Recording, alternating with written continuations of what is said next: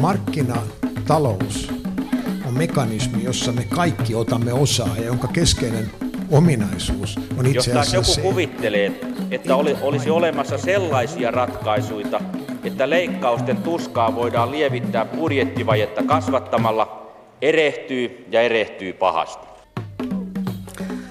Paljon on ilmassa viuhunut viime aikoina niin arvoja kuin uusia vaihtoehtojakin, vaikka lopulta näyttääkin siltä, että vanhat konstit taitavat sittenkin olla parempia kuin pussillinen uusia. Hyvää päivää Savosta, kiveheiton piästä Muoliman Navasta eli Kuopion torista, mikä maksaa jatkaa tällä viikolla kesäkuista minisarjansa suomalaisesta talouselämän vaikuttajista. Ja tänään lähetys tulee täältä Kuopion Kotkan kalliolta. Maisema on vihreä, toisin kuin Pasilassa siellä katsellaan rakennustyömaalle. Vieraksi olen saanut erittäin kiinnostavan henkilön, joka on Juha Wiedgren. Vieremältä Ylä-Savosta erinomaisesti menestyvän metsäkoneyhtiö Ponssen pääomistaja ja hallituksen puheenjohtaja. Tervetuloa ohjelmaan. Kiitoksia paljon. Mitäs Vieremällä juuri tänään kuuluu? No oikein hyvä aurinko paistaa ja, ja tuota, valmistaudutaan tuossa Kertun ja Iivon mitalijuhliin niin tuota, täystohina päällä. Ja tekemisen meininkiä, kyllä siellä hyvä, hyvää yritystä pyörittää. Tekemisen meininkiä ja juhlatunnelmaa. Kyllä. Juha Vigden, minkälaisia asioita kuuluu sinun kesääsi? No kyllä siihen kuuluu se totaalinen loma, että heinäkuussa meillä on pitkä perinne ollut Ponssilla aina, että löydään koko tehas kiinni, että lähdetään kaikki, kaikki lomille ja tuota, sitten omat, omat kuviot pyörii kyllä siinä kotitilalla, että ruvetaan heinää kepittämään, että mulla on tämmöinen historia perinne ja kahdet lavatanssit siihen kuuluu. Me kunnostettiin kolme vuotta sitten vanhaa heinälatoa ja, ja, ja pumput on saatu aina soittamaan sinne ja kututtu naapurit ja, ja, ja rentouduttu sillä tavalla. Ja no, sitten tietysti tämä ravipuoli, että kyllähän nämä hevoset on vielä isän perintönä tuossa meillä ollut vahvasti mukana ja tuota, ei semmoisia huippupelejä siellä nyt ole tallissa, mutta kyllä me nautitaan siitä, siitä tuota raviurheilusta sitten joka päivä, kun itse asun siinä koti, kotitilalla Mäkelässä ja tallit on saametrin päässä. Eli kaikenlaista kesäistä, kesäistä puuhaa on tiedossa, mutta tota, osaatko täysin irtaantua työasioista vai, vai tuleeko niitä seurattua jollakin tavalla myöskin, myöskin pitkin lomaa?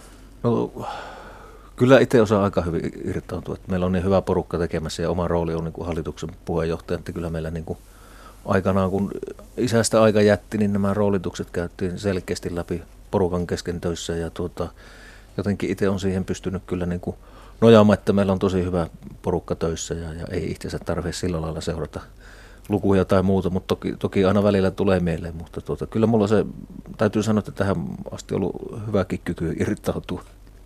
Eli ei ole pakko joka päivä tarkistaa, että mikä on, mikä on pörssikurssin arvo. No sitä en ole kahtunut oikeastaan milloinkaan, että mä oon oikeastaan aina puhuttu, että tehdään ne työt kunnolla, niin sitten ne numerot seuraa perässä. Hyvä. Ajatus on siis se, että tämä ohjelma etenee siis sillä tavalla, että alkuun käymme läpi hieman Ponssin tarinaa ja nykyisen menestyksen osatekijöitä ja sitten muutama sana kasvullisen omistamisen merkityksestä ja hyvästä omistajuudesta, myös siitä, mitä onnistunut sukupolvenvaihdos edellyttää. Sitten puhuttaisiin hieman myös sinun omasta urastasi ja maailmankuvastasi ja sinulle tärkeistä asioista, toki myös rahasta ja mammonasta, mutta myös sponsoroinnista ja hyvän tekemisestä ja loppua kohden ehkä hieman laajemmin siitä, että miten tämä Suomen talouselämä saisi nyt pidettyä tämän valonpilkahduksen, joka tunnelin päässä tuntuu, tuntuu näkyvän niin kirkkaampana. Sopiiko näin? Kyllä sopii. Ja hyvät kuuntelijat, muistutan teitä myös lähetysikkunastamme. Se on jälleen käytössänne ja voitte kirjoittaa sinne omia kommenttejanne ja kysymyksiänne ja kokemuksianne ja keskustella siellä ohjelman aiheesta. Palaamme sitten tuohon lähetysikkunan Anttiin tässä itse lähetyksessäkin sen loppupuolella, kuten, kuten tapana on. Niin, yläsavolainen Ponsse on siis metsäkoneen valmistaja, jonka päätuotteita ovat erilaiset harvesterit, kuormatraktorit, yhdistelmäkoneet, nosturit, kuormaimet, mutta myös erilaiset puunkorjuussa käytettävät tietojärjestelmät. Kyse on perheyhtiöstä, mutta myös pörssiyhtiöstä, josta Wiedgrenin neljä veljestä omistaa noin 60 prosenttia. Yhtiö on ollut voimakkaalla kasvuuralla. Viime vuoden liikevaihto yli, ylsi yli puolen miljardin, tulos ennen veroja 50 miljoonaa, väkeä töissä lähes 1500, josta päätoimipaikalla Pohjois-Savon Vieremällä noin kolmasosa, eikö niin? Kyllä. Joo. Samaan aikaan, kun Suomessa on yleisesti itketty sen perään, että vienti ei vedä, niin Ponsse on viime vuodet menestynyt aivan erityisen hyvin nimenomaan juuri viennissä ja kansainvälisessä toiminnassaan, jonka osuus kokonaisliikevaihdosta on kolme neljännestä, eli 76 prosenttia. Niin, hallituksen puheenjohtaja Juha Vigren, miten itse luonnehtisit, miten teillä on mennyt esimerkiksi viime vuonna? Minkälainen vuosi se oli Ponssella? No viime vuosi oli, kyllä tämä on niin kasvun aikaa, niin kuin tuossa sanoitkin, ja tota, Ja, ja viimeisiä vuosia kahtoa ja viime vuosi varsinkin, niin kyllä tässä paljon, paljon konemäärissä tultiin ylöspäin ja, ja kyllä meidän kilpailijatkin on sitä viestiä jakanut tässä, että tuota, metsäkonemarkkina maailmanlaajuisesti on hyvällä mallilla niin kuin se on ollutkin, mutta totta kai sitten mitä haasteita se tuo meidän niin kuin omalle organisaatiolle. Lisää henkilökuntaa on tullut. 2013 meitä oli tuhat henkeä.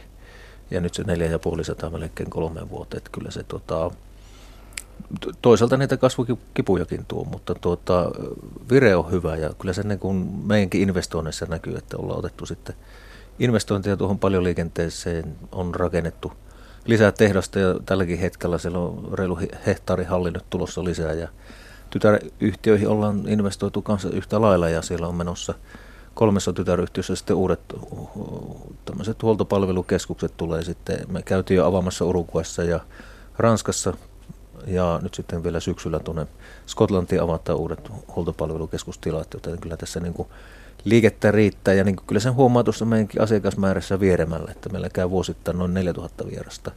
Suuri osa on asiakkaita ja, ja tälläkin hetkellä, tällä viikolla jos miettii, niin maanantai-iltana oltiin brasilialaisten kanssa koko päivä ja vielä iltakin siinä savusaunalla ja tiistaina oltiin urugualaisten kanssa ja eilen oli jo sitten tuota, vaihtu, vaihtu manner ja siellä oli tuota Etelä-Afrikan asiakkaita paikalla ja tänä iltana taitaa vielä tulla sveitsiläisiä, että tuota, kyllä tässä niin kuin se haipakka näkyy kaikessa tekemisessä. Tuota, aika paljon on keskusteltu siitä, että työvoiman saatavuus, se on haasteellista. Miten Vierämä, joka sekin on itse asiassa niin kuin väkiluvultaan taantuva paikkakunta, kuinka helppoa teidän on löytää pätevää väkeä? No Vierimä on maailman pohjoisin savolaiskylä, että kyllä myös siellä aika pikkusen syrjässä ollaan ja, ja tämä työvoiman saatavuus on nyt sitten noussut tosi paljon kartalle ja, ja tekemisen asteelle Ylä-Savossa, että meillä on ihan Ylä-Savossa oma ryhmä nyt oikein aktiivisesti lähtenyt liikkeelle just tämän vuoden puolella ja tuota, tarkoitus on just tarttua näihin vetovoimatekijöihin, että me saadaan yrityksiä. Meillä on erittäin, siis me voidaan sanoa, että Suomen mittapussa uskomaton sikermä yrityksiä siinä, että jos lähdetään miettimään, että meillä on Olvi, kenellekin, Normetti, kaivospuoli tekee uutta nousua juuri tässä ja, ja profiileja ja paljon todella hyvää alihankintaa, niin kyllä meillä haaste on saada nyt niitä osaajia ja ja, ja varsinkin huomataan, että miten tuolla Ranikolla lähtee Valmetilla auton. He haki tuhatta työntekijää ja tuota, kiertivät ympäri Suomea, että, että tälläkin Itä-Suomessa olivat liikenteessä, että kyllä meillä niin kuin se valtava työ tulee olemaan tässä, että me saadaan sitä työvoimaa, että pari vuotta sitten ei ollut näitä haasteita ja, ja, ja totta kai tuonne koulutuskenttään on tosi hyvät yhteydet meillä, että meillä on paljon Ylä-Savon esimerkkinä, jos mietitään hitsaajia ja asentajia, meillä on omat ponsselinjat siellä ja ollut pitkään ja, ja nyt sitten kehitellään tätä. Meidän alihankkija kyllä siinä vieremällä tehtaan kupeissa, siellä on liki 2500 työntekijää metallin tehtävissä. He aloitti nyt sitten paikallisen koulutuksen heidän omissa tiloissaan siellä, että sitä ensimmäisen vuosikurssin opiskelijaa niin päästään nopeammin tuota, sitouttamaan ja, ja syvemmälle opintoihin, mutta myös suoraan tekemään sitten työharjoitteluta niissä yrityksissä ja, ja tämä oli niin kuin todella hieno askel ja mä luulen, että tähän varmaan niin kuin tähän tilanteeseen joudutaan myös tämän samankaltaista vähän rakentamaan vielä lisää. No, jos sitten katsotaan teidän markkina-alueita, niin missä on nykyisin Ponssen päämarkkinat?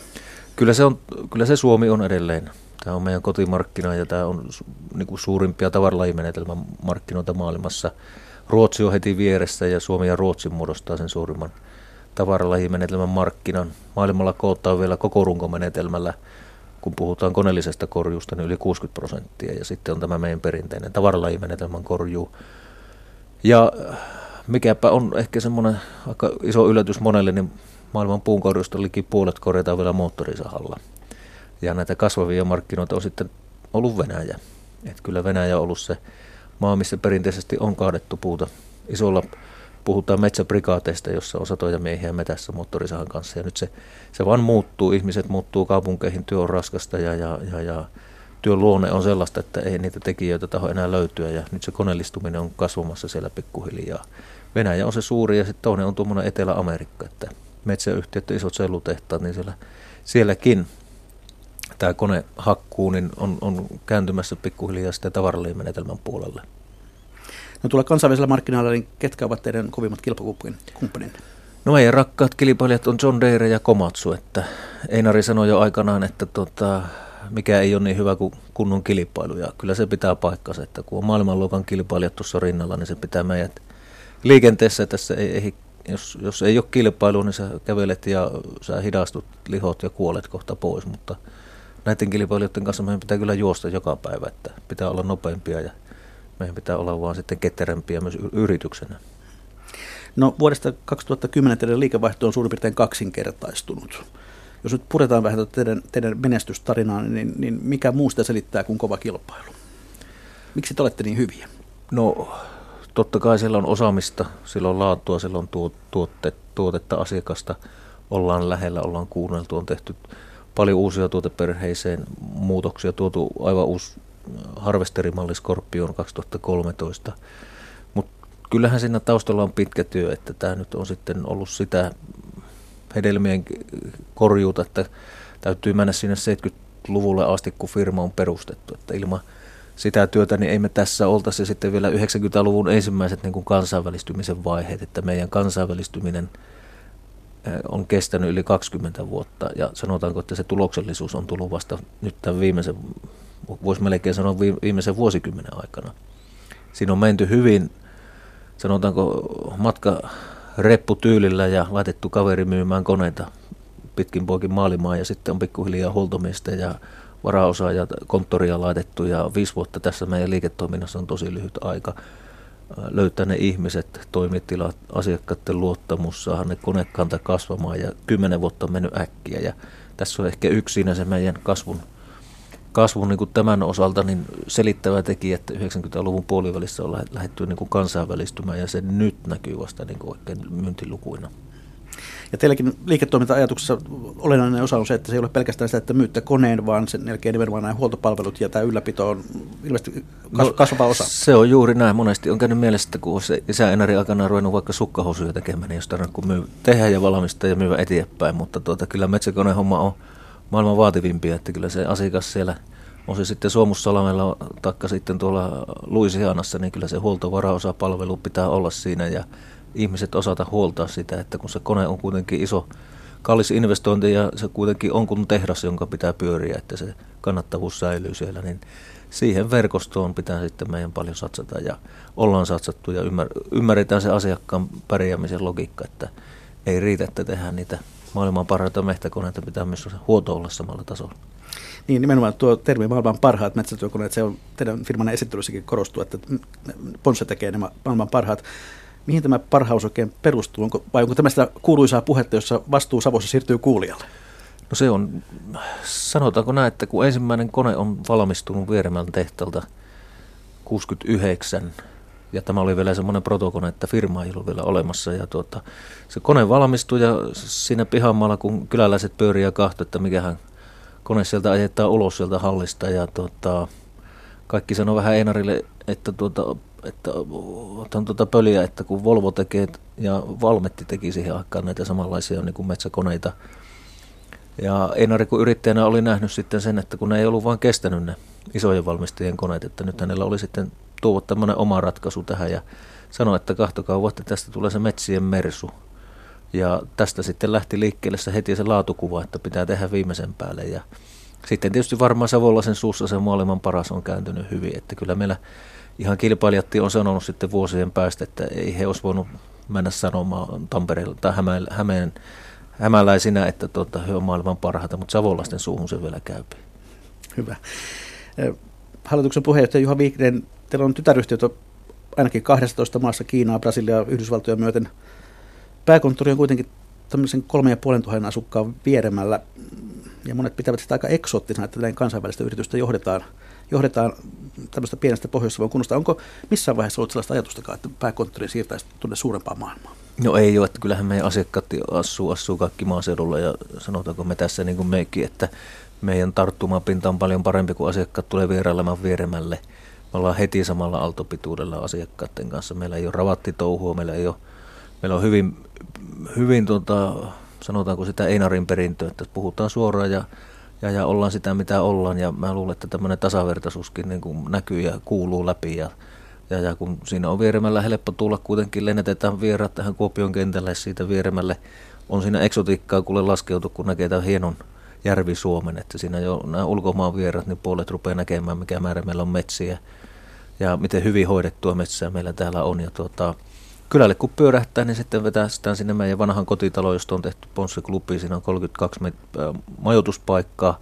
Eterveen hotellissa pyörii, ollaan kaikki saman, samassa paikassa siinä ja sitten meillä on vielä semmoinen pieni lampi siinä. Me ollaan keskellä Vieremän kylää ja siinä on tuota savusauna rannassa, niin, tuota, niin ei semmoista konseptia kellään ole, etkä sä pysty semmoista niin rahallakaan rakentamaan. Tehas on vieressä, savotat on vieressä, ja sitten me käydään sillä meidän kotitilalla, mistä Einari aikana lähti liikkeelle ja sillä meillä on vielä se hevostalli. Ja, ja, ja tota, kolme vuotta sitten rakensin siihen vielä rintamamistalon kopion sitä Ukintalosta, mistä, mistä aikanaan Einarikin lähti Savotalle sitten 57 ja tuota, se vaan tuli purettua aikanaan se se alkuperäinen talo, mutta nyt on niinku siitä tämmöinen replikaa tehty ja siellä käy aina kahvit juomassa ja syömässä, niin, niin, niin ei siinä enää tarvitse miettiä, että ollaanko Helsingissä tai jossain Keski-Euroopassa pääkonttoria pitämässä – mutta haasteita totta kai tulee sitten, että just tämä työvoiman saatavuus ja nämä huippuosaajat ja, ja, ja muuten. Että, mutta silti siihen pitää vain töitä tehdä, että mieluummin ollaan tuolla ja työskennellään se työvoiman saatavuuden eteen. Tuota, voin todistaa tämän yhden tuntia, että, että ravattihommia ei tehdä nytkään, että ei ole ravattia Juha Widgrenia nytkään kaulassa, vaan tulee rento pikeä paita. Puhutaan Ponssen tarinasta, joka, joka on aika ainutlaatuinen. Alkaa Prototyyppi 69, firma perustettiin vuonna 70, joka sattumoisin on myös sinun syntymävuotesi. Olette siis samanikäisiä. Isäsi Einari Viikren rakensi sen ensimmäisen prototyypin silloin 69. Millainen tuo Ponssen tarinan alku sitten oli? Miten, miten se liiketoiminta lähti sitä kehittymään? No kyllä se vaikea oli, että tuota, Einari oli metsäkoneen urakoitsija itse siihen vaikka yksi Suomen suurimpia ja tuota, tämä oma koneen tekeminen tuli siitä ajankohtaiseksi, koska tuota, markkinoilla olleet koneet ei kestänyt ja päätös tehdä itse niin tuli nopeasti. Lähtökohta oli tehdä kone, joka kestää kaksi viikkoa ilman huoltoa ja se oli niin kuin se, sanotaanko konkreettinen liikkeelle lähtö. No sen jälkeen, kun tämä ensimmäinen kone oli tehty protohallina 69 protohallissa, niin kesti aikansa, että metsäyhtiö sitten metsäyhtiöltä tuli tehdaspulta soitto ja, ja, ja Einarille sanottiin, että tällä koneella on paras tuotos – verrattuna kaikkiin muihin alueella oleviin koneisiin. Ja, ja kysymys oli ollut siinä vaiheessa aika suora, että voitteko tehdä lisää. Ja jos itse tykkää historiaa lukea ja seurata, niin jotenkin tuntuu, että tämä vuoden 60 tai 70 tilanne oli hyvin poikkeuksellinen, että miksi metsäyhtiöltä soitetaan yksittäiselle urakoitsijalle, että ruvet tekemään konetta. Ehkä siinä oli taustalla vähän se, että tuota, nämä isot valmistajat näkisivät, että että nyt pitää parantaa heidänkin laatua, mutta että si, siinä vaiheessa he pystynyt siihen tekemään ja se Einarin usko siihen omaan koneeseen oli niin kova, että hän mietti, että jos ei osattu, jos on osattu tehdä kyläpajassa yksi kone, niin osataan tehdä toinenkin kone, että loppuu vaan sitten järjestely, järjestelykysymyksiä. Ja nyt sitä järjestelykysymyksiä on riittänyt niin 47 vuotta, että siitä lähti Einari liikkeelle kuntaa vaan sitten hakemaan rahoitusta hallille. Hänellä ei omaa rahaa ollut, että isä sanoi aina, että ne ensimmäiset kolme vuotta oli hänelle sitten tuota kauppakorkeakoulu, että, että ilman rahaa perustaa yritys. Kerran ei siihen aikaan antanut rahaa, kehitysalueen rahasto oli siihen aikaan olemassa Suomessa, että teollisuutta pystyttäisiin näillä haja-asutus, haja-asutusalueilla tuota kehittämään, mutta joko sitä ei osattu hakea, tai sitten vaan katsottiin, että yritys on liian pieni kantaakseen ja kasvaakseen. Ja, tuota, ja, ja tämä oli niin kuin sen, sen liikkeelle lähön suuri haaste, että mistä saada rahaa mutta jälkeenpäin Enarikin sanoi sitä, että ehkä se oli hyvä, että sitä ei tullut sitä rahaa, että tuota, se olisi ollut vähän liian löysää. Ja, ja nyt kun sitä ei ollut sitä löysää rahaa, niin kaikki tekeminen keskittyy siihen, että työkalut pysyy kunnossa, paikat pysyy kunnossa. Ja, ja semmoinen niin kuin oikein kamppailu siitä, että tuota, nyt näytetään, niin se lähti viemään sitten yritystä eteenpäin. Ja ehkä se 74 vuosi sitten alkoi sitten helpottamaan rahoituksen kautta – ja toki siinä alkuvaiheessakin konsultointia tarvittiin paljon teollisesta tuottamisesta ja muusta, että aika tyhjästä kaveri lähti kuitenkin liikkeelle. No oma liikenne on myöskin tämä nimi Ponsse. Mistä se on peräisin? No se on just tämä ensimmäinen 69 kone, kun se siinä pajassa naapurin, naapurin sanotaanko Kyläsepän pajassa, Väisäsen kakeen pajassa oli tuota, Enari sitten konetta tekemässä porukan kanssa ja, ja, ja yhdeksän kuukautta kesti sen koneen teko. Et isä sanoi aina ylpeänä, että se oli niin kuin luonnollinen synnytys yhdeksän kuukauden jälkeen. Ja ne kyläläiset oli kertynyt 70 henkeä liki siihen pihalmaalle kahtomaan, että tota, nyt ne ajaa sen koneen ulos. Ja, ja, ja tota, Enarilla ei ollut edes rahaa ostaa maalia, että tota, se ajettiin sitten suoraan siltä niin kuin se valmistui. Ja tietää jokainen tuommoisen halli, että kun se yhdeksän kuukautta siinä hitsataan, niin se on semmoinen ruskeharmaan paskana se kone, kun se ajettaa ulos. Ja se kone itsessä oli semmoinen matala runkonen, ja sen koneen etu- ja takarenkaat oli vähän niin kuin kaukana vielä toisistaan. Se oli hyvä, se niin hyvin erikoisen näköinen ja ruman näköinen kone. Ja sitten samaan aikaan 69 Vieremäen kirkonkylällä pyöri kuol- kuuluisa sekarotuinen ajokoira ja, ja koira haki aina kyllä jänistä suolta ja sitten tuolta sy- syvältä hangesta vielä ja ympäri vuoja ja tietysti kun se oli metässä, niin se oli koko ajan likainen. Ja se koira, kun oli sekarotuinen, se oli, tota, se oli kuin määrä koira, että sillä on matala runko ja jalat kaukana toisistaan. Ja kun se kone ajettiin sitten ulos, niin ensimmäinen kyläläinen, kun näki sen koneen, niin sanoi, että mikähän ponsse tuostakin tullo. Että se oli niin liki sitä paikallista ajokoiraa. Ja Einari nappasi sen nimen lennosta ja miettii sitten markkinointimiehenä heti, että tuota, jos se koira osaa hakkea ne jänikset suolta ja pel- tuolta syvältä lumesta, niin tämä kone hakkee sitten tukit tuolta suolta ja syvältä lumesta. Ja se osuu kyllä nimi kohdalle. Eli kulkukoiran mukaan. Kyllä. No tässä keväällä nyt sitten, kun tullaan tähän päivään, Ponssa valittiin vuoden perheyritykseksi. Saitte tämän kuuluisen Peter Fatser-palkinnon. Aika pitkä tie on tultu. Mitä tämmöinen palkinto merkitsee teille? No kyllä se merkitsee niin tunnustamista ei pelkästään niin kuin yritykselle itselleen, vaan totta kai aina meillä on työntekijät siinä etulinjassa. Ja sitten meidän asiakkaille, että me ollaan metsäkonealalla kuitenkin ja, ja ei koskaan liian paljon huomiota tämä ala saanut. Ja kyllä me kaikki nämä palkinnot ja tunnustukset, niin ensisijaisesti halutaan nähdä, että se on niin yritystyöntekijät ja sitten toimiala ja ennen kaikkea meidän asiakkaat, jotka on metsäkoneyrittäjiä ja se sana yrittäjä on kyllä alleviivattuna monesti ja, ja kun maailmalla kierretään, kotimassa kierretään, ollaan tapahtumissa, niin kyllä tämä on hienoa porukkaa.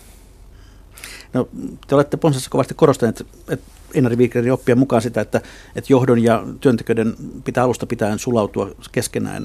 Miten tällaisesta voi pitää huolta, kun on 1500 työntekijää?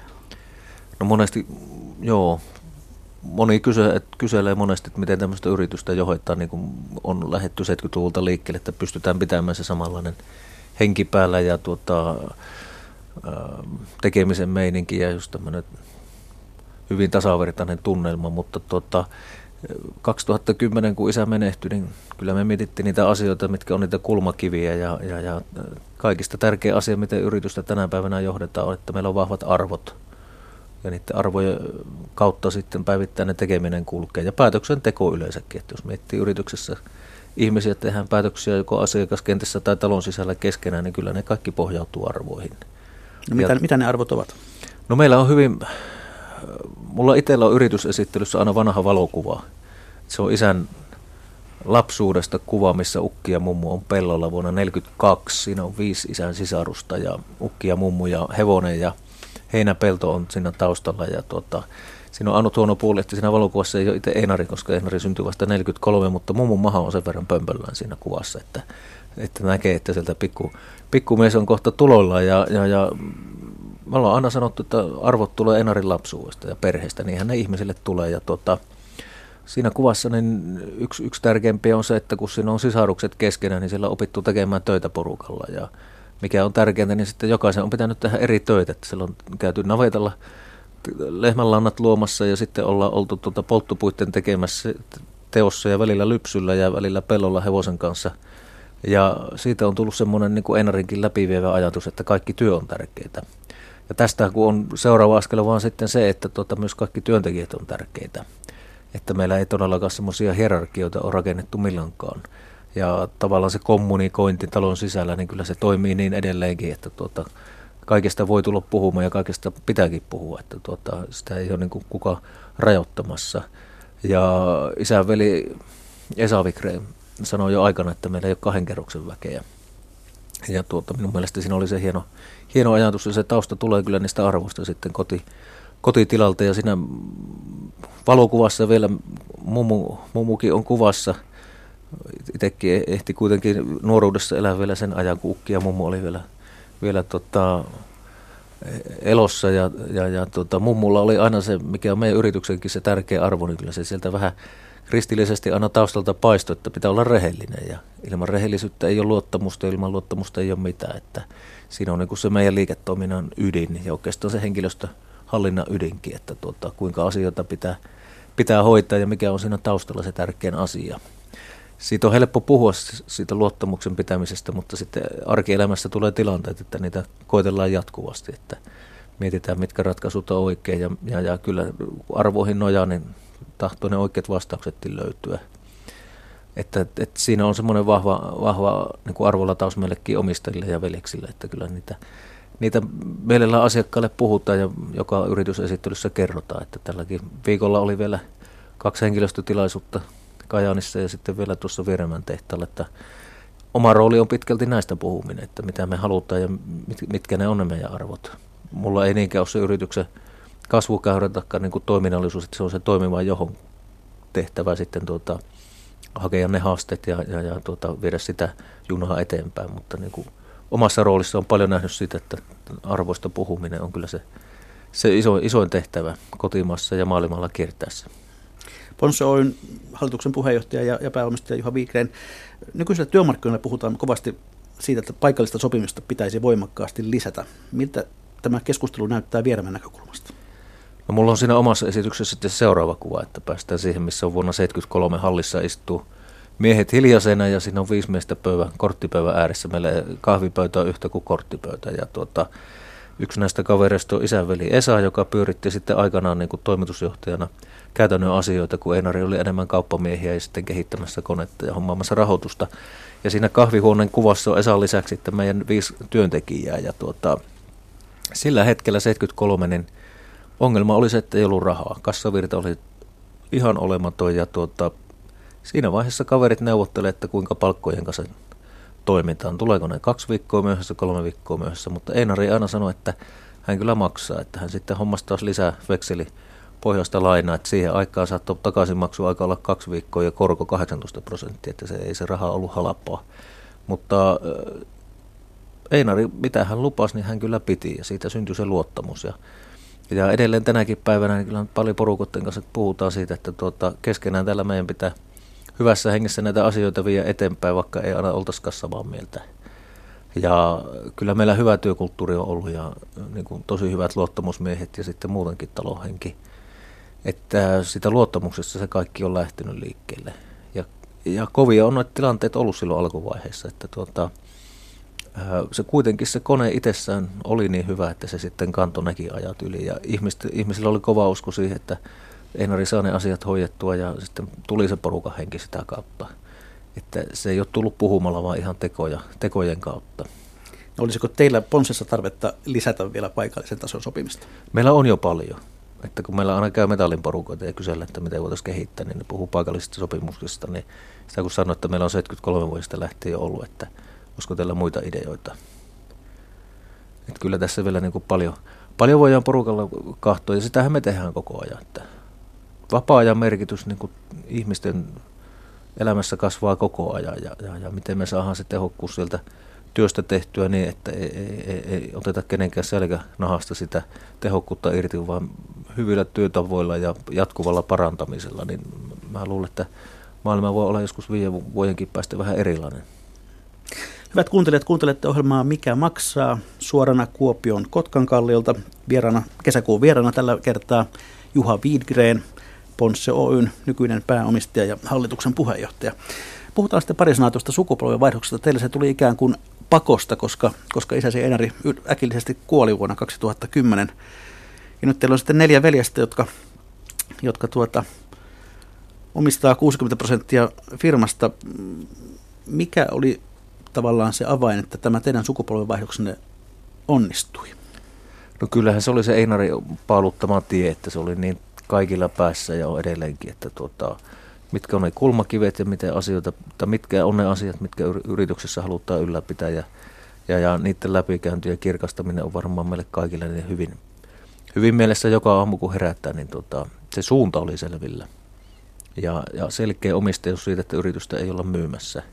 Tämmöisiä niin kuin, sanotaanko yksinkertaisia liikkeelle lähtöjä, mutta ne antaa kyllä hyvän pohjan sitten kaikille muulle, muulle tekemiselle talossa. Ja, ja, ja tuota, meillä on veljeksiä neljä, mutta jokainen on niin käynyt ihan oman tiensä tulla, ponsseen tullakseen, että, että meillä ei koskaan ollut semmoista lapsuudessa, sanotaanko, perhe, perhetaustassa sitä, että tuota, nyt ollaan kaikki ja mennään ponsselle, vaan mä luulen, että jokainen on vähän miettinyt, että katsellaan, katsellaan vähän omiamme ja sitten tota, kuitenkin ne tiet on vienyt.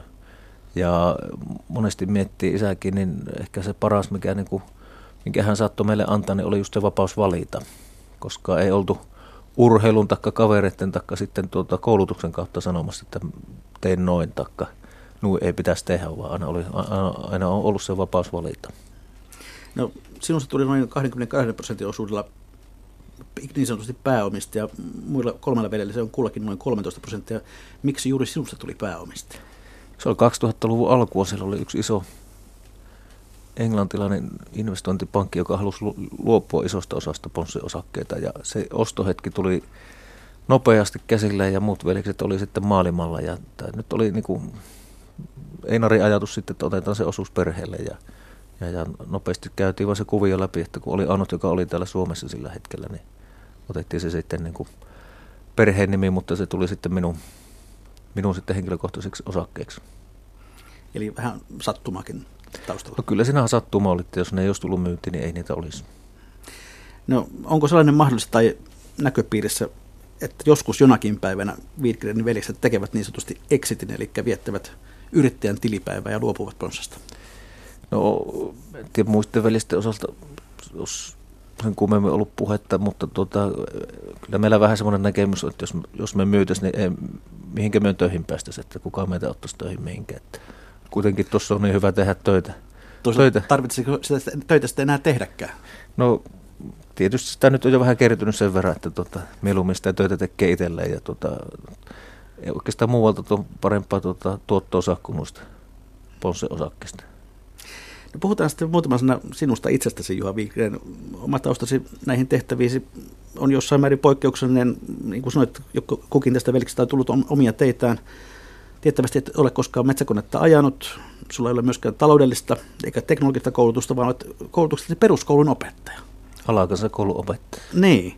Oletko koskaan tehnyt opettajahommia? Kyllä mä yhden vuoden ehin tehdä ennen kuin lähdin itse asiassa opiskelemaan. 80-luvun loppu oli semmoista aikaa, että vielä Syrjäkylillä oli pieniä kouluja, tai oli Syrjäkylä kouluja kunnissa, ja tuota, onnistuin pääsemään sitten Viermän kuntaan Savimäkeen, ja, ja, ja tuota, se oli niinku semmoinen vuoden opettajan kokemus, kun mulla oli rinnakkaisluokat kolmenelosesta vitoskutoseen, ja sitten Savimäen koulussa oli sitten tuota vanhempi naisopettaja, joka oli sitten rehtorina siinä, ja hän hoiti ykköskakkoset, ja sen vuoden aikana oikeastaan oppi enemmän kuin yliopistossa koskaan konsana ja oikeastaan oppi aika paljon työelämästäkin, että oli niin hienosti johdettu koulu, missä tuota, oppilaat kävi joka aamu kättelemässä ja katsoi silmiin ja viikonlopun jälkeen, jos jollakin oli kuollut kissa tai oli mummu kuollut, niin sitten käytiin asia puhumalla läpi ja jatkettiin hommia ja, ja se tapa suhtautua asioihin ja hoitaa asioita, niin se oli, että tämä meidän opettaja Teren Kokkosen Mirjan sitten ansiota, että siellä oli semmoinen ilmapiiri ja siitä oppii paljon. No miksi sinusta ei tullut opettajaa? No siinäkin oli vähän semmoinen vaihe, että no mulla ne kesti ne opinnot siihen aikaan OKL seitsemän vuotta. Ei ollut kyllä keskimääräinen kestoikä, mutta tuota, tein sitten kesätöitä. Mulla onnistui, onnistui sitten Oulussa löytää mahdollisuus toteuttaa itseensä. Mä olin lastenohjelmissa Ylellä kesäjuontajana kahden kesän ajan ja siitä lähti vähän semmoinen niin kuin, vähän markkinointikin ajatus liikkeelle – olin tarjoilijana jossain vaiheessa vähän aikaa tuttavien tuota, kuppilassa siellä ja Radiojuontajana? Radiossa olin töissä jonkun aikaa, sen neljä kuukautta siellä. Ja sitten tuota, Oulun Lipossa oli sitten semmoinen mahdollisuus 20 vuotta sitten olla konserttijärjestäjänä, eli Lippo järjesti suurluokan konserttia Leningrad ja, ja, ja 18 000 katsoja ja se oli samalla pesäpallostadionin avauskonsertti ja, ja, ja pääsin siihen sitten konsertti vastaavaksi ja Mulla oli tuttava ollut OKL sitten, joka oli mennyt lippoon jo tuota, kirjanpitäjäksi. Ja tuota, hän sitten kutsui paikalle ja Kai Suikkanen oli silloin Oulussa niin tuota, Lipon toiminnanjohtaja ja meitä oli kolme kaveria huoneessa ja Kaisu sanoi, että tilanteetta on tulossa megaluokan konsertti, ulkoilmakonsertti ja pitäisi järjestää sen Lipoon ja kysyi sitten tuota, meiltä kolme, tai meitä oli se kolme kaveria, että onko kukaan koskaan käynyt konsertissa ja kaveri sanoi, että ei ole, minä sanoin, että en ole käynyt koskaan ja Kaitsu sanoi, että en ole minäkään, että eiköhän ruveta tekemään. Ja siinä oli semmoinen hyvä koulu sitten, kun ruvetaan järjestämään lipunmyynnistä lähtien. Kaikki aidat, esiintyjät, kuljetukset, juomiset, syömiset, kaikki muut. Että siinä semmoinen organisointikyky kyllä sai sitten kahden vuoden aikana. Vielä seuraavana vuonna tehtiin konsertti, missä oli sitten Scorpions ja Savaviran porukka, että siitä niin kuin tuli tämmöinen niin kuin järjestäjä ja, ja, ja siinä kuitenkin sitten jo rahaa liikkui niin paljon mukana. Ja sitten se vastuu siitä koko paletin hoitamisesta, että siinä vaiheessa alkoi jäädä sitten tuota, se opettajahomma vähän vähemmälle. Ja just siihen saumaan sitten 98 sattui se, että juteltiin tästä Einarin kanssa, että josko sitten Ponselta löytyisi kuitenkin markkinoinnista töitä ja, ja, ja siinä vaiheessahan Ponssi oli kasvanut, kun 91 oli lähtenyt tuota opiskelemaan, niin se kuitenkin kasvoi seitsemässä vuodessa tosi paljon ja just siihen väliin sattui se meidän kansainvälistyminen. Niin sitten alkoi tulla jo sen näköistä markkinointitehtävää, että tuota kiinnosti messujen ja, ja tapahtumien ja, ja, ja, niitä tapahtumia on järjestänyt vieläkin, mutta että tuota, se oli se alkusysäys sille, että ja se kaupunkielämä oli jo nähty sitten siihen seitsemän vuotta, että oli taas mukava tulla niin kuin koti, kotikulmille. Nyt on tämäkin lähetys pelastettu, että vaikka Juha Wittgren onkin entinen, entinen jääkiekkoinen, niin sana pesäpallo on mainittu ohjelmassa, se on aina kaikki kotiin päin. Jos nyt sitten pohdit tuota työuraa ja siitä eteenpäin, niin, niin mitä kaikkea kasvaminen näin ison firman hallituksen puheenjohtajaksi ja pääomistajaksi, mitä se on sinulta edellyttänyt?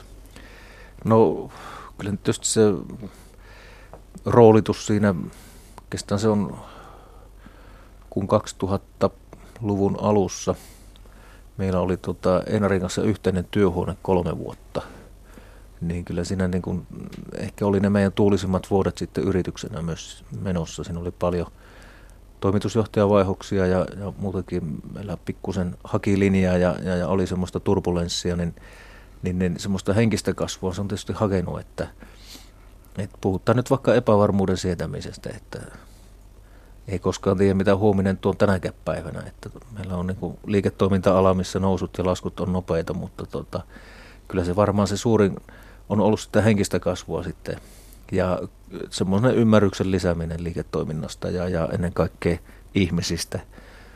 Että kyllähän tämä kaikki niin kuin on ihmisistä kiinni, että löytää ne hyvät ihmiset tähän porukkaan tekemään asioita joka tasolla. Ja, ja kyllä se oppi on ollut, ollut niin kuin, ja sitten niitä Einarin, Einarin tavallaan niitä lausahuksia, niin kyllä niitä aina vaan mielessä pyörii ja kyllä ne onneksi on meillä tehtaallakin sitten julistetaulussa. Että välillä pitää aina miettiä ja ja, ja lohkaisut on aika hyviä, että jos, jos, Kerro meille muutama. Jos ohjastajalla on kiireempi kuin hevosella, niin ei tule yleensä hyvä. Että tuota, pitää mennä markkinoiden mukaan, eikä olettaa sitä, että nyt tehdään ne 1600 konetta tai mitä tahansa sitten tulevaisuudessa, mitä me nyt ei tällä hetkellä tehdä, mutta että katsotaan mihin markkina vie ja kehitetään yritystä sen mukaan. Ja, ja, ja ainahan se sitten isä sanoi, että mikä ei ole niin vaarallista kuin jos nousee kuspiähän. Ja kyllähän sitä niin kuin mukava on tuolla vieremmällä olla, kun siinä ei se jetsetti kyllä lähde pyörimään ihan heti ensimmäisenä. Ja kun aamulla menee seitsemällä seolle niin kahville, niin kyllä taas kuulee, että ei ne välttämättä meilläkään aina ne hommat ole kohdallaan, sillä kyllä miehet osaa kyllä neuvoa, että mikä on homman nimi. Ja paras apu sitten on, jos joskus tuntuu, että tuota, menee liian hyvin, niin käy paikallisessa kuppilassa pyörähtää, niin siinä kello 22 jälkeen niin rupeaa jo kuulemaan, että ei ne asiat ehkä välttämättä suoraan ole, kun rupeaa tulemaan henkilökunta palautetta ja sitten 24 jälkeen jo tietää, että miten ne pitäisi ne asiat hoitaakin. Että kyllä siinä semmoinen hyvä win-win tilanne aina löytyy kylältä. No mitkä muut asiat työelämän ulkopuolella ovat sinulle tärkeitä? No emännän kanssa asutaan kahdestaan siinä meidän kotitilalla ja, ja, ja ollaan aika lailla tietysti sinne maalla, maalle asemoiduttu, mutta tuota, Oulussa on sitten paljon kavereita ja, ja, ja tuota, se on edelleenkin vähän semmoinen kotikaupunki ja, ja, ja siellä käydään, käydään sitten aika paljon. Ää, sitten mulla on näitä harrastuksia historiapuolelta ja sitten elokuvapuolelta, että SF elokuvayhtiön Pölösen Markun remmiin lähettiin siinä velipojan kanssa kuutisen vuotta sitten ja nyt on tulossa sitten elokuva pitkästä aikaa tuota, Marku ohjaamana ja käsikirjoittamana, käsikirjoittamana ja tuota, kuvaukset alkaa elokuussa, niin se on sitten semmoinen yksi yksi semmoinen, mitä on seurannut läheltä ja pitkään, ja nyt sitä nyt on päästy vihdoin ja viimein elokuvaa tekemään. Oma maa on nimeltä, ja käsittelee sitten Suomen tätä jälleenrakennuksen vaihetta vähän eri näkökulmasta, että se on rakkaustarinana. Mutta rintamamestalo ympäristöstä sekin lähtee tai tulee siirtymään. Ja, ja, ja sitten tässä historiassa, niin, niin kuin mä sanoin, että rintamamestalo itsellä on siinä rakennettuna, se heinänteko siinä pyörii vähän niin kuin historiaprojektina ja kyllä meillä nyt semmoinen nettipohjakin on kehiteltynä tuossa, että tuota, siirretään vanhoja valokuvia nettipohjalle. Me jo 2004 tein siinä kylällä semmoisen pienen harrastuksena nettipohjan sivuston pyöreän niemisen osalta, missä me asutaan, ja siellä on noin 3000 valokuvaa. Ensimmäisistä kuvista, mitä kullakin on kuva-albumissa ollut, ja kiersin taloja ja skannasin ne kuvat tietokoneelle ja siirsin sitten sinne nettipalveluun. Ja nyt tulee tämä moderni versio ja siihen haittaa vielä sitten seuraava askelta on sitten tämä virtuaalimaailma, että me voitaisiin kävellä joku, joku päivä siinä maalaismaisemassa siinä, missä se näytti 60-luvulla tai sitten kylätaajama, että näitä, näitä projekteja on tullut tehtyä sitten niin, niin sanotusti oman toimen ohessa. Ja sitten sotaveteraanityö, että kyllä siinä Ukin sotataivalla pikkuhiljaa on nyt tässä vasta viimeisen vuoden aikana niin kuin avautunut enemmän, että isällä oli pitkästi jo se näkemys sitten, että hän lahjoitti paljon niin kuin hyvän tekeväisyyttä ja, ja, ja aikanaan pistettiin jopa vieremään sotaveteraanien oma nettisivusto pystyy ihan hänen lahjoituksillaan ja siellä oli jo tehty valtavaa työ taustalla, eli jo on 20 vuotta vieremällä nauhoitettu veteraanien elämäntyötä sotataivalta ja, ja ne on nyt olemassa, mutta niitä ei ole vielä siirretty nettiin. Meillä on vieremällä nämä kaksi vetera- veteraania hengissä ja jotenkin tuntuu, että tämä, tämä työ on niin semmoinen, mikä pitää niin saada todellakin tehtyä. Ja toki näitä vetäjiä on vaan vähemmän ja vähemmän ja tekijöitä, mutta että kyllä siellä hyvä, hyvä tekeminen on siinä porukassa ollut ja aina heinäkuussa on tehty sitten sotahistorian reissu linja-autolla tuonne Karelan puolelle ja, ja, ja siellä on aina ollut yhdellä kaverilla tietokone ja karttaohjelmat ja toinen kaveri on antanut aina tietoa, että mitä on tapahtunut missäkin kohtaa. Ja tämmöinen historia on tullut niin syvemmin tässä viime vuosien aikana. Ja, ja tuota, ehkä se siihen rintamamestalon ympäristöön jotenkin se tiedon, tiedon nälkä niin kuin kuitenkin siihen uki ja mummu elämään niin kuin on, on tiivistynyt aika paljon. Et siinä ollaan, siinä ollaan tota, paljon eri projekteja oltu liikkeellä. Ja, ja tuota, näillä kuvioilla niin rupeaa pikkuhiljaa arki täyttymään. No Juha Wigner, Ponsse Oyn hallituksen puheenjohtaja. Olet ollut monimiljonääri jo varsin nuorena. Mitä rahaa ja varakkuus sinulle merkitsevät? No, kyllähän se tietysti semmoisia, sanotaanko, että kun ei, ei ole asiaa oikein miettinyt, että me oltiin jo lapsia, kun isähän oli varakas, mutta koska ei sitä rahasta puhuttu. Että enemmän oli ne mummun, mummun ja, ja, ja sitten äidin puolelta ja äidin, äidin äitikin elää vielä. Hän on jo yli 90 maatila emäntä ja hänen äitinsä vielä 70-luvun aikana oli elossa, kun me oltiin lapsia. Se oli joskus 75 vuonna, mä muistan, ja, ja tämän iso iso äidin Hankamummun kautta sitten ruokailu. Ensimmäinen ravintola varmaan käynti on ollut lapsena. Sen muistaa siitä, kun on Ranskan perunat saanut ja jonkun levitetyn pihvi eteensä. Ja se ruokailu päättyi siihen, että tuota iso mummu ei jaksanut syödä sitä pihviä, niin hän otti käsilaukusta sitten tuota nenäliinan ja pisti, taitteli sen pihvin sitten väliin. Et siinä on joku semmoinen momentti ollut, että, tuota, että tuota, totta kai ensimmäisenä on se, että pitää se ruoka syödä ja olla hiljaa ja kunnioittaa. Mutta siinä oli jotenkin semmoistakin niin kuin jäänyt mieleen, että se rahan, rahan ja muun osalta, niin että tuota, ei niistä oikein niistä mieti eikä puhu. Toki se raha auttaa tekemään investointeja ja pistää tuota, asioita liikkeelle harrastusten tai muiden osalta, mutta että enemmän, enemmän miettii, että tekee jotain yhteistä hyvää niillä, kun lähtee sitten hommaamaan sen kummemmin Ra- rahaa rahan takia. Niin kuinka tärkeää sinulle on se, että, että raha tulee rahan luokse, eli se, että vaurastut edelleen? No ehkä mä oon aina en, enemmänkin miettinyt sillä lailla, että kun elää niin kuin, että sitä rahaa ei ole enää huomenna ehkä ollenkaan. Että, että miettii sen sillä tavalla, että tuota, mit, mitkä on ne ihmiset, jotka, jotka eivät ainakaan osaa rahan takia tuon statuksen takia tässä messissä ympärillä tai tehdä, tehdä asioita tai muuta. Ja, ja, ja, ja ehkä miettii myös sitäkin, miten itse asennoittuu siihen rahaan, että jos sitä ei huomenna olisikaan, niin mitkä ne on ne minun ajuuret tässä elämässä. Ja ehkä se, se on ollut semmoinen niin kuin penskasta lähtien mielessä. Onko rahasta puhuminen kiusallista, kun sitä on paljon? No ei, no on, tavallaan on, joo. Tavallaan se on kiusallista, mutta toisaalta niin ei itsekään siitä kyllä puhetta pidä, että tuota, mieluummin on vähän kauhtuneessa kamppaissa liikenteessä, niin kuin tänäkin aamuna. No jotain yhteistä meillä siis on, eli nämä kauhtuneet kamppeet. Ponsse ja sinut tunnetaan myös sponsoroinnista ja erityisesti tuotte urheilua. Listalta löytyvät tuossa jo aiemmin mainitut hiihtotähdet Kerttu ja Iivo jota juhlitaan tänä iltana siis vieremällä. Kalpa, Kuopiolainen, Tero Pitkämäki, moni muu. Onko tämä sponsorointi ilo vai onko se varakkaa velvollisuus? Kyllä se lähti Einarin kautta ihan ilosta urheilua, että, että tota, Einari itsessään oli jo kuolla hiihdon takia Niemisen ala-asteen hiihtokilpailussa jää auto alle, kun se kilpailulatu oli veitty 50-luvulla, niin tuota, suoraan kylätteen yli, kun ei siihen aikaan mietitty, että sieltä joku sattuisi ajamaan. Mutta tuota, Einari jää auto alle ja Sääriluumani poikki ja, ja, ja, se urheilu jää siihen, mutta tuota, se seuraaminen ei jäänyt. Että se Einarin vahva perintö 50-luvulla eläneillä ihmisillä, 60-luvulla eläneillä ihmisillä, radio oli kaikki kaikessa. Ja mikä oli sen suurempi kuin urheilutapahtuma? Ja sitä ei ehkä sitä mittaluokkaa tämän päivän ihmisillä on vaikea sanoa, mutta että se on ollut nämä kaikki hiihtäjien yleisurheilun mitalit, niin se on ollut jotain semmoista, että se siinä sodan jälkeisessä Suomessa ja muutenkin pienemmässä niin kuin viihdeympyröissä, niin sehän on ollut kaikkien aikojen tapahtuma. Että jos olisi konsertteja järjestetty silloin, niin siellä olisi ollut miljoonia ihmisiä kuuntelemassa näitä tapahtumia, jos ne olisi pystytty yhteen paikkaan laittamaan.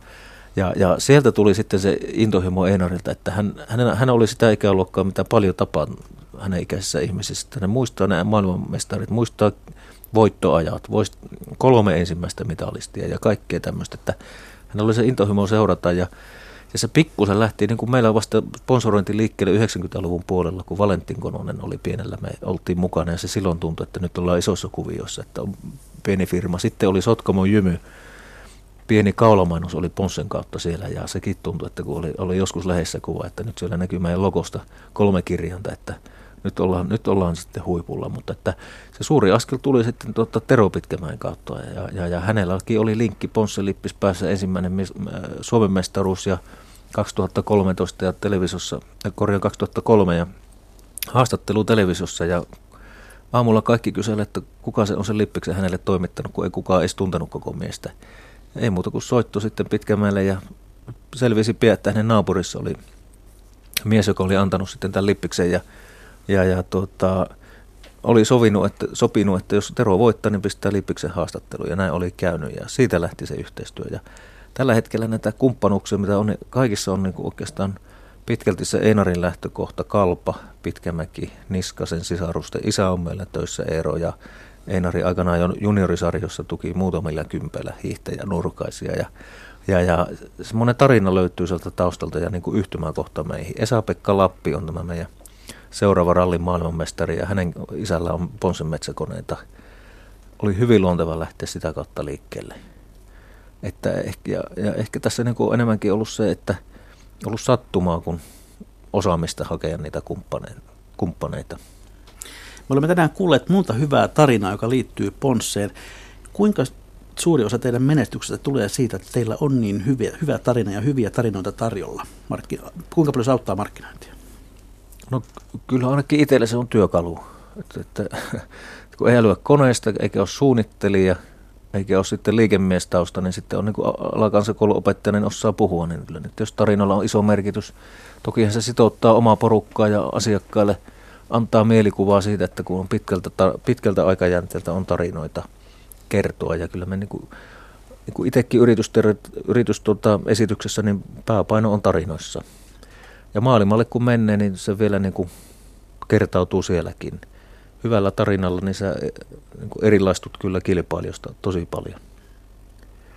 Pari sanaa Suomen taloudellisesta tilanteesta, kun katselet sitä Vieremän konttorilta, se, niin, niin, niin mitä näkyy?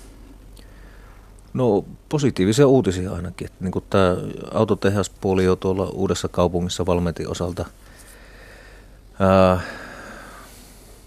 vienti kasvaa hiljakseen, mutta to, toivotaan, että niin tämmöinen asuntokauppa ja muukin tässä, tässä virkistyy ja rakentaminen virkistyy.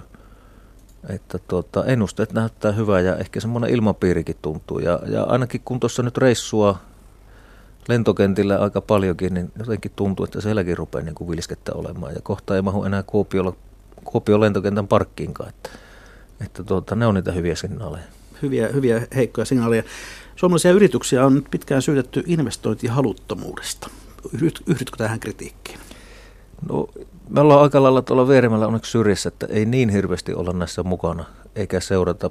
Toki meillä on hirveästi yhteistyötä esimerkiksi just tänne Valmetin kanssa, että me tehdään niin kuin yhteistyötä siinä, että kuinka voidaan kehittää meidän toimintoja, mutta että aika vähän seurataan sitä muuta yleistä kuvaa siellä, että fokus on säilynyt kyllä vieremällä tuossa omassa tekemisessä ja niissä omissa investoinneissa ja uskalluksesta tehdä niitä investointeja ja sekin on taas pitkässä historiassa tullut sieltä heti 70-luvulta lähtien, että aika lailla sitä niin kuin keskittymistä vaan tuohon omaan tekemiseen ollaan, ollaan tehty.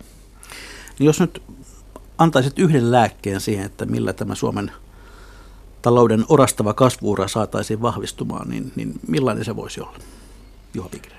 No kyllähän näitä asioita pitää porukalla tehdä. Että kyllä meillä täytyy olla se yhdessä tekemisen henki, henki kaikilla tässä. Ja, ja tuota, onhan sitä varmaan syksystä tulossa mielenkiintoinen, kun ruvetaan katsomaan sitten taas palkkaneuvotteluja ja muita, mutta tuota, kyllä mä luulen, että semmoinen usko siihen, että tuota, tältä ponnistetaan ja niin kuin yksi, yksi hyvä niin kuin esimerkki siitä on tämä meidän metsäteollisuus, että sehän meidän alalla oli jo niin kuin kuopattu tavallaan paperin alasajon kautta, eikä siitäkään niin pitkä aika ole UPM pisti Kajaania ja, ja, ja se oli niin kuin tavallaan semmoinen niin kuin, tuolla asutaan Itä-Suomessa ja Kainuun vieressä, niin kyllä se tuntui todella pahalta ja, ja, ja kaikki muu siihen ympärille, mutta sitten kun se lähti hakemaan uutta kasvua uusista tuotteista, pakkausteollisuus lähti nyt valtavaan liikkeeseen, niin, niin, niin tämmöiset niin kuin liikut niin taas luo sitä uskoa siihen, että mitä ne investoinnit parhaimmillaan voi tehdä. Ja tuotekehitys, että investoinnit tuotekehitykset, että tavallaan meillä on nähty se, että se se ei pelkästään seiniin, vaan pitää olla myös sitä älyä siellä sisällä ja sillä me kyllä suomalaiset pärjätään. Vilkaistaan sitten hieman tuonne lähetysikkunaan. Siellä nimimerkki Tartsan kommentoi, että nuo on hienoja koneita ihailen. Kone tekee lähes kaiken raskaan metsätyön, ei tarvitse moottorisahalle vesurilla huhkia. Onnittelut vieremälle onnistuneesta bisneksestä. Sitten Light kommentoi, että hieno homma, että Suomessa on tuollaisia firmoja kuin Ponsse. Miten se on noissa metsäkoneissa? Voisivatko ne tulevaisuudessa kulkea sähköllä? Mitä sanot Juha Wigren? No varmaan tämä kehitys menee vauhilla siihen suuntaan, että näitä ratkaisuja haetaan ja, ja, ja, ja tuota, automaatio nousee ja sitten puhutaan, niin kuin, onko se sitten sähkö, mikä on se ratkaisu, sitä en tiedä, mutta tuota, todennäköisesti jossain vaiheessa niin sitten ajokone on jo sitten ilman kuljettajaa, että se teknologia noilla, varsinkin Brasiliassa on tämmöisiä eukalyptuspeltoja, niin voisi olla sitten siellä se ensimmäinen askel, mutta otetaan, otetaan vielä vähän sitä sähkömoottoria. Sitten Jeks kysyy vielä, että onko valtio tukenut Ponssea? Kyllä valtio on tukenut. Että se ensimmäinen vaihe tosiaan Enarilla se kolme vuotta, niin se, silloin se tuki oli olematon, mutta että kyllä sitä on tullut vuosien mittaan. Ja, ja, ja kyllähän tuotekehitykseen on, on saatu tukia sitten vuosikymmeniä aikana. Ja vielä Elisabeth kommentoi, että olipa, olipa mukava kuunnella tätä keskustelua ja Ponssen tarinaa. Onnea teille jatkossakin. Ja tähän väliin sitten Pasilla voisi pyöräyttää pätkän välitunnusta. Sehän tarkoittaa, hyvät kuuntelijat, sitten sitä, että olemme siinä kohtaa lähetystä, kun on perinteisen tapaan viikon talousvinkkien ja talousviisauksien aika. Ja Juha Wigren Ponselta, minkälaisen viisauden tai vinkin haluat meidän kuuntelijoille antaa?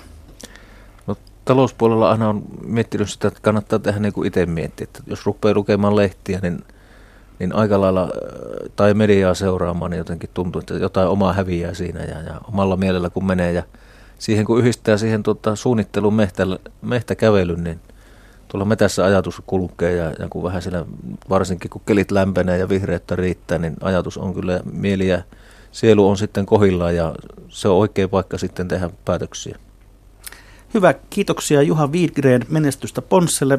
Yleisövinkkejä jälleen viikon kuluttua. Ja ensi viikolla kesäkuun vieraana tavataan työeläkevakuutusyhtiö Ilmarisen toimitusjohtaja Timo Ritakallio. Ja varmaan puhutaan hieman myös olympiakomitean asioista. Hän on olympiakomitean tuorehko puheenjohtaja. Mikä maksaa, sitä ihmetellään siis jälleen viikon kuluttua.